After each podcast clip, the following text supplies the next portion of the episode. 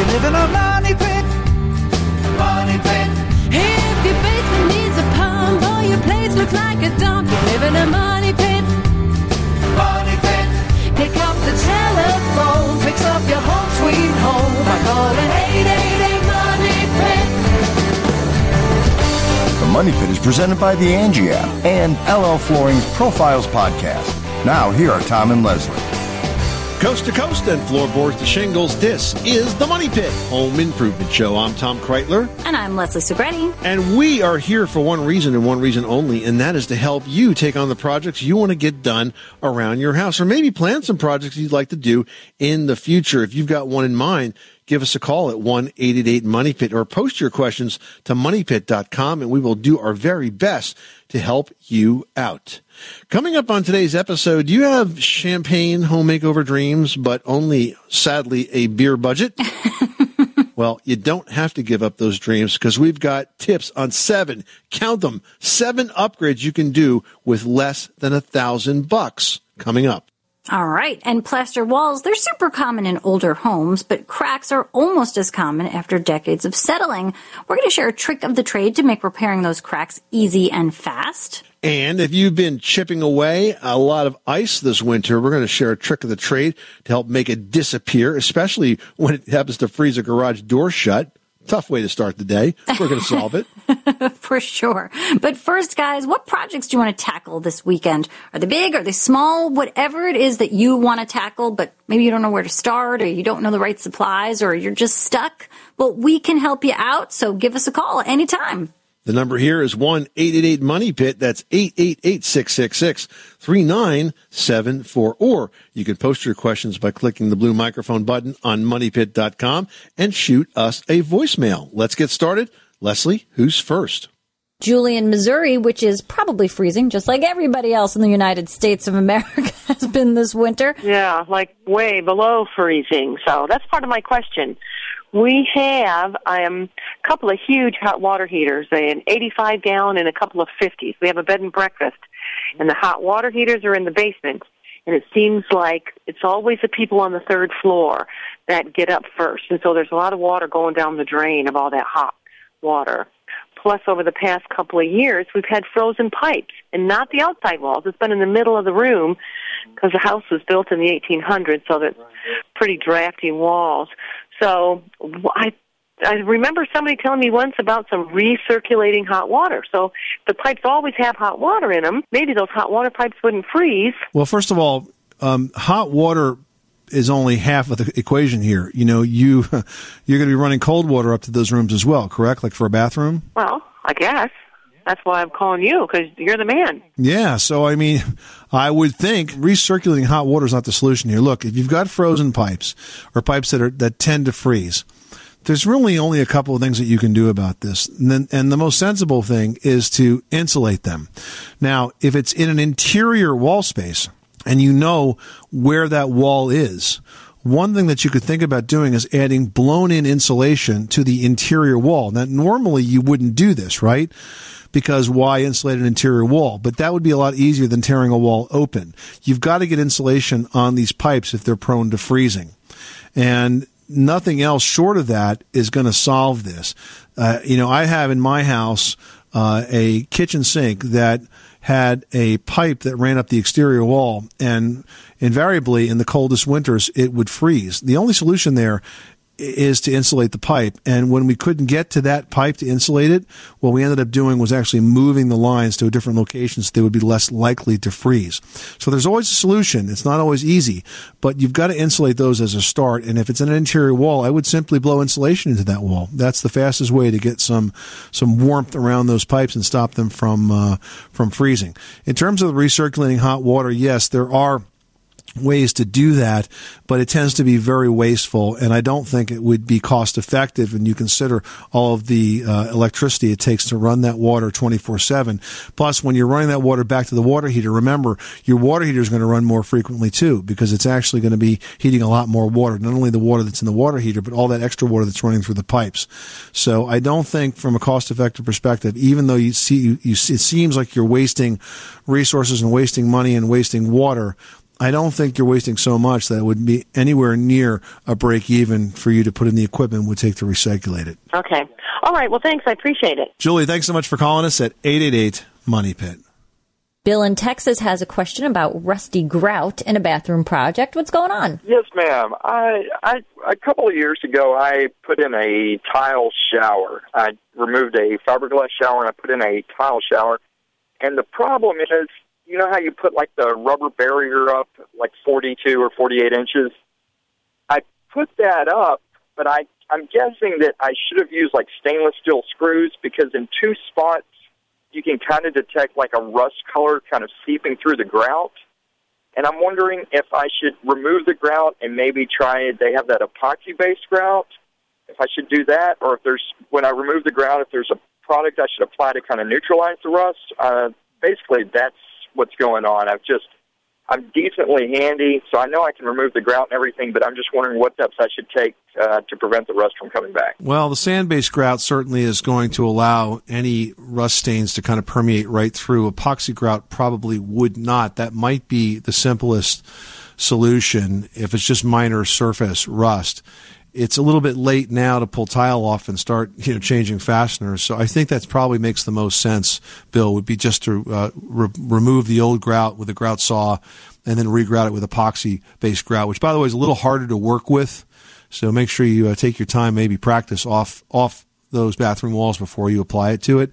But I think that's probably uh, the best solution in the short term. Now, the for automotive, they have like POR-15 and different products to like neutralize the rust. Is there anything like that that you that, that would it be worthwhile to even try to attempt that, or is it not worth my time? I'm not familiar with those products, but my concern would be that you know if you got one, it'll probably open up somewhere else along the way. So it's kind of like you're chasing a ghost after a while. Okay, so maybe try the epoxy grout and uh, cross my fingers. I would say so.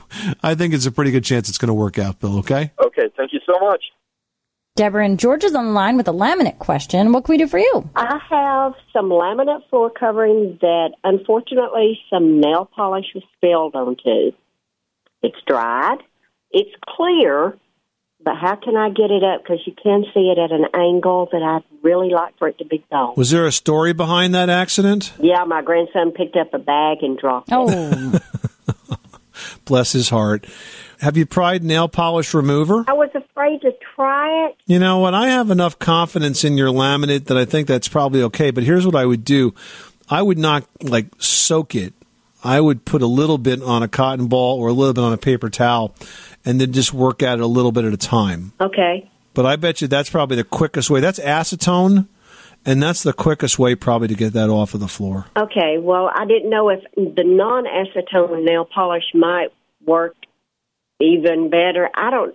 I was afraid to try anything. Yeah, well, listen. If you got a concern about it, what you could do is is is go to an area of the floor that's not so visible, like maybe in a closet or underneath the uh, uh, the kickboard or a piece of furniture, and just try a little bit right there. I suspect it won't have any effect on it because that stuff's pretty tough. Well, great. That's wonderful. That's the best news I've had. All right, thanks so much for calling us at eight eight eight Money Pit. Heading out to Delaware where Ed's got a problem in the basement and some sort of mysterious odor. What's going on down there? I purchased a home back in 2015 of August, and uh, about three months into it, I lost power in the basement, and it turns out I had some moisture in the electrical electrical outlets. So um, those outlets have since been closed off, and I was told I had to get them rewired. But apparently, there was some moisture coming in somewhere. But ever since I purchased the home, I'm there's this odor that radiates from the basement, and it's just like, like a chemical odor, and it comes upstairs and literally gets in everything that's the clothes and everything that goes with you to work, and it stays in the clothes. I just can't seem to get rid of it. Is the basement unfinished, Ed? Uh, no, unfortunately, it's finished. It has paneling against the wall. It has paneling, Yes. and does it have carpets? Uh, half the basement has carpet, yes. And the carpet seems dry and everything, so I was hoping it was something radiating from the carpet, but uh, it, that seems to be okay. So my next option is basically to uh, get a waterproofer in here and potentially have the basement gutted and finished, you know, seal the walls. No, you don't want you don't want to do that. So I do think that the most likely source of the odor is is simply dampness, and because it's partially finished, you know the materials can when they get wet, they can also hold uh, bacteria, and that can cause an odor. The carpet is off is absolutely terrible. That will hold dust and dust mites and dirts and can really contribute to the smell. But the solution is never ever to call a basement waterproofer. Those guys generally install one kind of system and one kind of system only, and that's a series of drains and pumps that pump water out. But your problem um, can be easily resolved by doing two things. Number one, improving the drainage condition at the foundation perimeter. So that means adding soil where it's flat, sloping it away from the walls and that sort of thing. And secondly, and even more importantly, looking at the gutter system, making sure the downspouts are uh, clean, free flowing, and extending from the foundation perimeter at least four to six feet. So those two things will reduce the amount of moisture that collects at the perimeter, and that will reduce uh, humidity in the basement uh, and certainly reduce any chance of flooding. Once that's done, I would probably also opt to install a dehumidifier in the basement, and I would put in a good quality dehumidifier, such as one from Santa Fe. They have some nice units that hang from the ceiling that really do an effective job at uh, pulling moisture out. And you can set up that drain so that it basically drains outside or to a condensate pump, so it's not like you're going to have to empty a pan of water uh, now and again. Then at some point you're going to have to decide what you want to do with that basement. I can't tell you how many times I've seen paneling pulled off to find lots and lots of mold behind it, and that may or may not be the case there. But I think if we reduce the moisture uh, in that basement, I think you'll find a lot of the odor will dissipate. Okay, and as far as the uh, electrical outlets in that basement containing a little bit of moisture. Condensation. It's all it's all related. It's all the same issue. Uh, you've got a lot of condensation there. Okay. Take a look at moneypit.com. Right in the home page, there is a good article, one of the most popular ones on the site, uh, about how to solve uh, basement moisture problems and flooding. Okay, will do. All right. Good luck, Ed. Thanks so much for calling us at 888 Money Pit. Now we've got Joyce in Alabama on the line who's got a question about a sink odor. What's going on? Well, this is in a bathroom sink. It's about uh, 25 years old. It's a type that has three air vent holes in it or overflow holes in it, and the odor seems to be emanating primarily from there. It's a very musty odor, and I came down to that conclusion because I finally took some paper and stuffed up those holes, and things smelled much better in the bathroom that way. Well, sometimes what happens is you'll get some uh, bacteria that will grow in that overflow trap. So, what I would suggest you do is this that is to fill the sink up with hot water and add some bleach to it. And let the bleach very slowly trickle over that overflow. And so it saturates it, and hopefully that will kill that mold or that bacteria. Now, the other thing that you can do is you can take the bathroom sink trap apart and clean it out with a bottle brush. Now, some of the traps today are just plastic. They're easy to unscrew and put back together. Under the sink, sometimes you can clean that. And again, you get that, that biogas that forms in there. If you clean it with a bleach solution, that usually makes things smell a lot better in the bathroom. Okay, Joyce? All right. Thank you so much. Well, no doubt, sometimes home improvements can cost a bundle, but you might be surprised to learn how many can deliver a very large impact at a fraction of that big cost, including seven that you can get done with less than a thousand bucks. All right, so let's start in the kitchen. Now, upgrading kitchen work surfaces, that's an affordable home improvement because there's several sleek, budget-friendly materials that you can choose from, including lots of green options like stainless steel, cast concrete, even solid surfacing. And you can update your cabinet hardware, maybe add some new paint, and your kitchen is going to look brand new.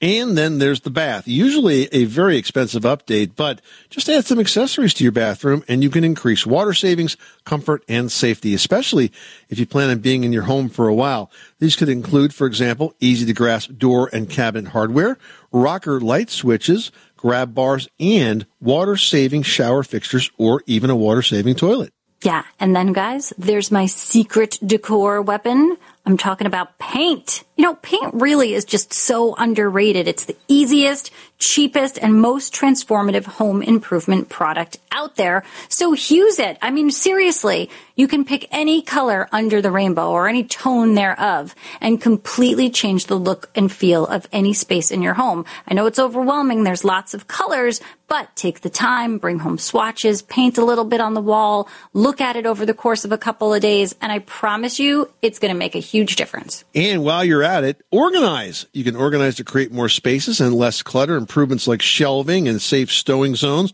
are a very inexpensive way to convert a crammed garage into a place where you can actually park a car. Oh my God, park a car in a garage. What will you think of next? And easily access all that gear. Next, you've got to move outside. Now, outdoor living is huge. Now, building a small deck or patio, whatever, brick, natural stone, even cement pavers can expand both your living space and your home's value. You can also update landscaping or even upgrade your front entry door. All of this adds major curb appeal. And a great way to stretch your dollar is to make improvements that save money, like upgrading your home's insulation. These are really easy and cost effective improvements we're talking about, guys. They're going to give you a big bang for your buck for many years to come. Everybody in your crew identifies as either Big Mac Burger, McNuggets, or McCrispy Sandwich. But you're the filet fish Sandwich all day. That crispy fish, that savory tartar sauce, that melty cheese, that pillowy bun. Yeah, you get it. Every time. And if you love the Filet-O-Fish, right now you can catch two of the classics you love for just $6. Limited time only. Price and participation may vary. Cannot be combined with any other offer. Single item at regular price. Ba da ba ba ba. Laura in South Carolina, you've got the money pit. How can we help you today? Uh, We have uh, a deck on the back of our house that we, about two years ago, put a product on it that makes it like an anti-slip texture. And the coating is starting to chip off in big chunks. So we were thinking about using that deck over or over deck, I think it's called. And when we were at Home Depot, we noticed that they have something else that was an option. They're actually foot squared tiles. They're like a thick rubber that you actually use glue to adhere onto the deck, and then you cover your deck that way.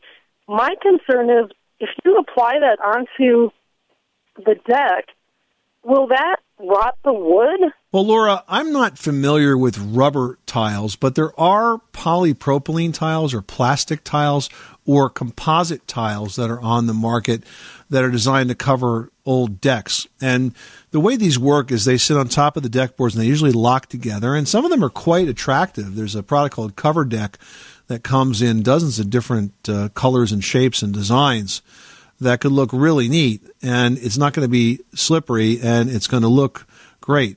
I am concerned if you're gluing something down to the wood deck. I agree that something like rubber glued to wood is bound to let some water underneath and it's certainly not going to evaporate. These composite tiles or the plastic tiles usually have a bit of space under them, which allows the wood to breathe and dry out. And then really that's the issue. If you hold water against it, you will get decay. So I would take a look at some of the tile products that allow you to cover these decks and probably avoid anything that's, that's rubbery that you're going to glue down. Okay, so the glue is okay as long as there's a gap or some sort of gap between the wood. It's okay to cover it as long as there's airspace so it dries out. Okay, perfect. All right, thank you. Heading to Minnesota, where Beth is doing some work in the bathroom, and you want some toilet help. What's going on? Toilet kept running, the water kept running into it, so I decided to install a new fill valve and flapper. And I measured everything, and I followed the instructions, and I did solve the original problem, but now I developed a new one. When it when I flush it, the water goes into the bowl okay, except now anything in the bowl goes to the top of the bowl, almost to the rim. And then when the tank itself is filled, then the bowl goes down slowly and it flushes, but then it only leaves a little water in the bowl. So I called the manufacturer and um, talked to them. He said, well, try plunging it because it might be a clog. So I did that. I tried hot waters and bleach to see if I could get that, if it is a clog, but nothing has worked. And I don't know what to do. I give up. I mean, that's what happens typically in a clog is it'll fill to the top and then the tank will fill and then it'll, you know, that suction force will just bring everything down. Yeah, and and the ones that are the trickiest to diagnose is when you have a partial clog where you have some water that's getting past but not a lot. So I wonder if something uh, is uh, is lodged in either the trap of the toilet or the line beyond that. And really, the next step is to have a plumber come out and do a drain cleaning of that. I'll tell you a funny story about how this happened when uh, when my kids were younger. We had a, a toilet that was clogged in a downstairs bathroom, and I outside this bathroom we had a willow tree, and I knew that the willow tree roots used to get into the plumbing line, so I immediately assumed that that was what it was, and I went outside and dug up my yard and found the pipe clean out, which was a couple of feet below the surface, and I snaked one way and snaked the other way, and I, I couldn't find any clog. So um, I thought, well, maybe it's between the pipe break uh, and the toilet. So I decided to pull the toilet off. And don't you know that when I did that, I turned it over and noticed something blue in the bottom of the toilet. And of course, you're not supposed to have anything blue in a ceramic toilet. It turned out to be a little toy telephone that one of my kids had dropped down there that was letting just enough water through um, to uh, to trick us. And so you never know what's going to be in there. And if you have a partial obstruction like that, that could explain for what's happening. Okay, well, the only thing I can do then is to get a plumber. Yep. You don't want a carpenter, that's for sure. Beth, thanks so much for calling us at 888 Money Pit. Well, long before we had walls of drywall, plaster was really the material of choice for wall and ceiling construction. But often older homes will settle and that allows cracks to form in the plaster. And just kind of painting over those cracks really solves nothing. And tearing off all that plaster to redo is time consuming and it can be really expensive. But there is a way that you can repair those plaster walls. Yeah, that's true. There really is only one correct way to make repairs to plaster walls that will really last and look good. So let's start by describing kind of how plaster and lath, which are the wood strips that are under the plaster, are constructed. The lath is laid over framing. So think of lath as kind of like those wood sticks that you use to support like tomatoes and plants in your garden they're like an inch and a half wide and maybe a quarter or so inch thick. Well, those are nailed up across the framing. And then the plasterer, yes, at one time there was a job called a plasterer. The plasterer would push the plaster through the lath to force it kind of out the back. And when it sort of squished out the back, it sort of formed a hook that grabbed onto the lath. And that's what held up the walls and the ceilings. Yeah, but what about the cracks? I mean, what really is the best way for you to repair those? Well, the reason the cracks fail is because with that plaster sort of squished through the lath, well, it gets loose, it breaks, and then the plaster starts to separate from the lath. And that's when, especially if it's in the ceiling, it can get really loose and actually fall down. It can even hurt somebody if it's a big enough piece. So here's how you basically fix it before it gets that bad. What you want to do is use a masonry bit and drill holes along the sides, along both sides of the crack. And you use the masonry bit so that you don't drill through the lath. Now, if you hit a void, which is sort of between the strips of lath, just move the bit to the left or the right and make sure you have enough holes in that area. Then grab a vacuum cleaner, clean out all that loose debris from the drill sites. And then what you're going to want to do is apply an adhesive that comes in a tube kind of similar to caulk you t- cut that tip of that tube at the end, then insert the tip into the drilled hole and basically squish in as much of it as you can. And mark where it stops. You can cut the tip off of the tube exactly to the size you need. One good squeeze in each hole is probably going to be all that you'll need, and then just wipe off the excess. All right, but now that you've kind of got that repair in place, how do you know that it's really adhering to that lath and like holding on? Uh, good question. There's one more step, and that you need to tighten it up with screws, something called a plaster washer. So think of like a fender washer, which is like a really wide washer with a small hole, except made of plastic. And you put a screw through it, and that wider plastic washer like pulls the plaster in tight, and it holds it in place while it's drying. Now you can either remove the screws on the plaster washer when the wall is dried, when that glue is dried, or you can leave them in place because some of them are designed to be very flat and actually countersunk a bit so that you can kind of like spackle right over it. But once it's solid, then you can add some spackling tape and then a couple of coats of spackle on top of that, and it should stay and not move again. Problem is that people just try to throw plaster on top of that or throw spackle on top of it or tape over it without fixing the loose plaster underneath, and it just continues to move and it never solves a thing. But that's the way to fix it once, fix it right, and you don't have to deal with it again. All right. Until the next crack forms, which is going to happen in an old house. We call it charm.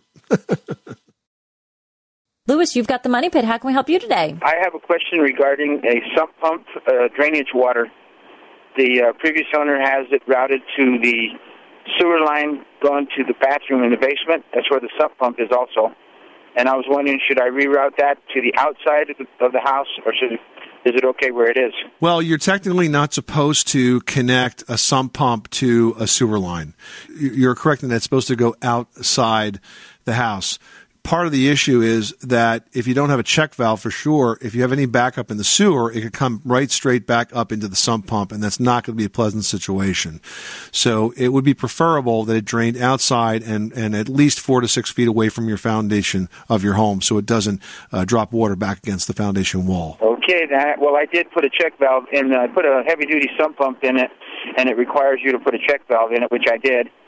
And uh, and but uh, they put a flex hose from there to the sewer line into the wall, and and I'm not comfortable with that. And I I, I didn't think it should go there, but uh, thanks for answering. I'll I'll take care of that. Yeah, and you are and you are correct. So make sure you repair the make sure you repair the sewer line when you pull that uh, hose out. Okay. I will do that. Thank you very much. Good luck with that project. Thanks so much for calling us at eight eight eight Money Pit.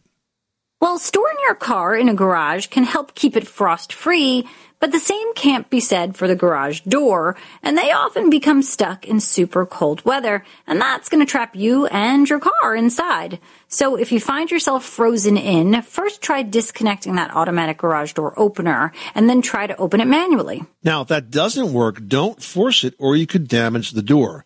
What you want to do is spray a lock deicer along the bottom of the door. And if you don't happen to have one, you can use WD-40 as a de-icing tool. And that's another one of its many uses. You can also pour lukewarm water along the base, then slide a putty knife between the rubber bottom and the concrete slab to kind of break away any remaining ice that has stuck that door to the concrete floor.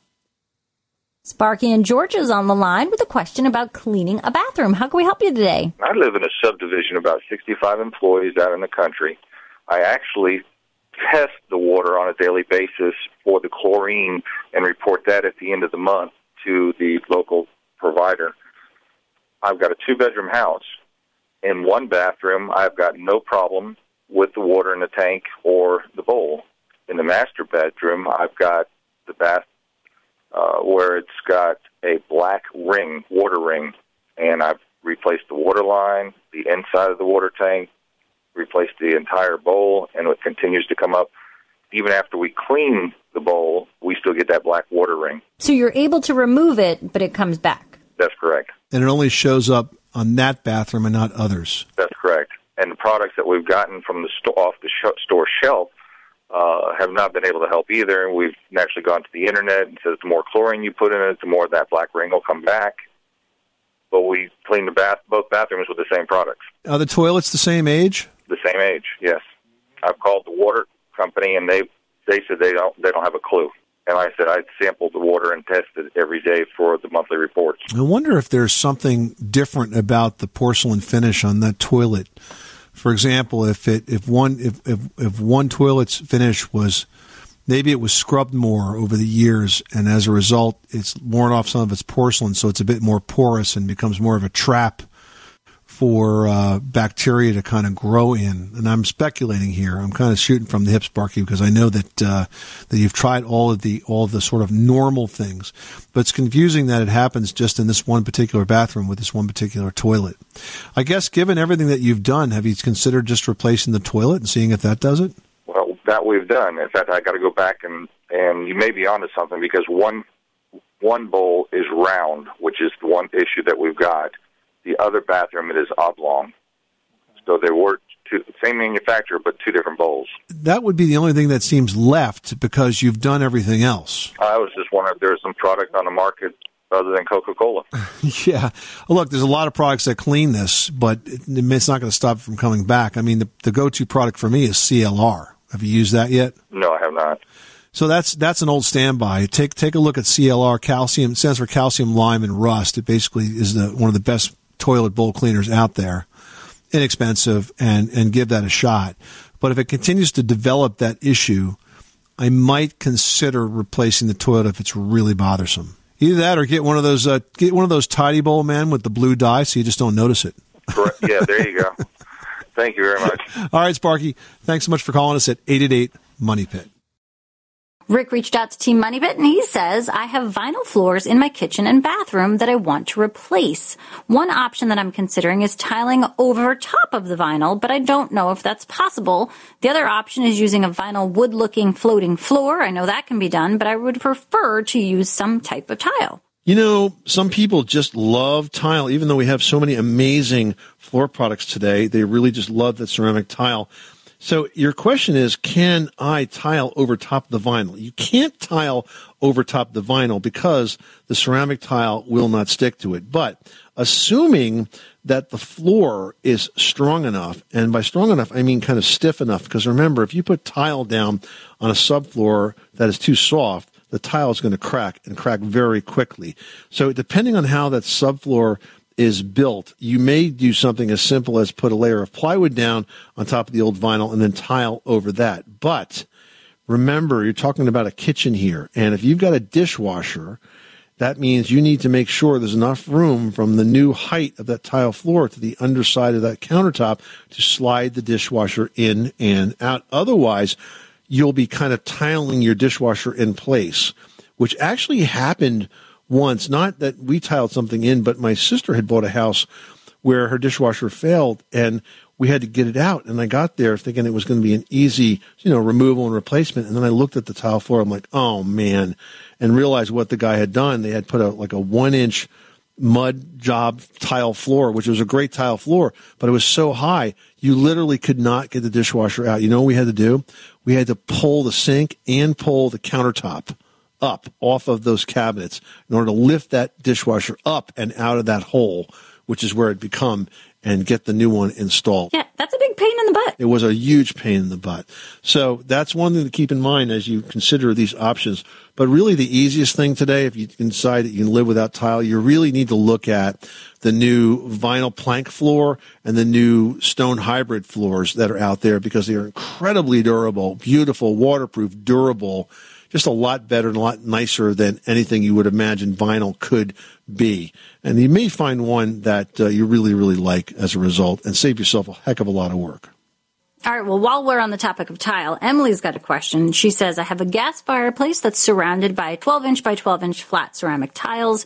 Is there a way to adhere new tiles on top of the existing ones to avoid having to remove the old tiles? Well, definitely. I mean, see, while you can't, in the first case, glue tiles to vinyl, you certainly can glue new tiles to old tiles. Tile installers do it all the time. Just make sure you offset the seams so that they're not lining up. That will make that a little bit of a stronger installation.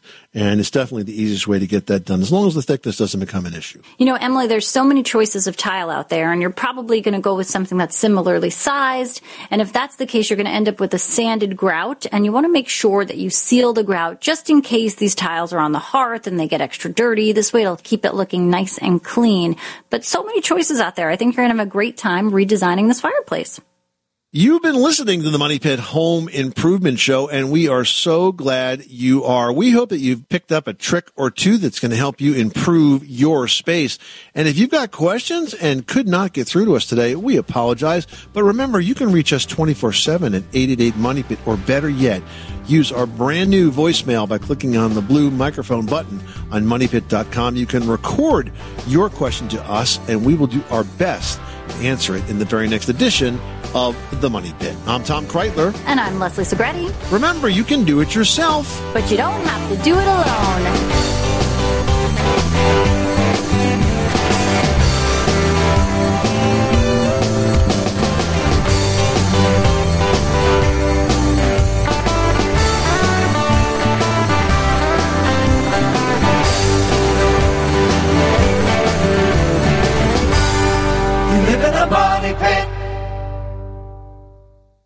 Waiting on a tax return? Hopefully, it ends up in your hands. Fraudulent tax returns due to identity theft increased by 30% in 2023. If you're in a bind this tax season, LifeLock can help.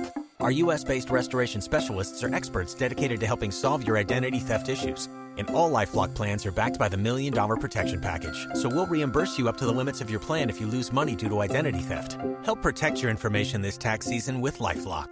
Save up to 25% your first year at LifeLock.com slash aware.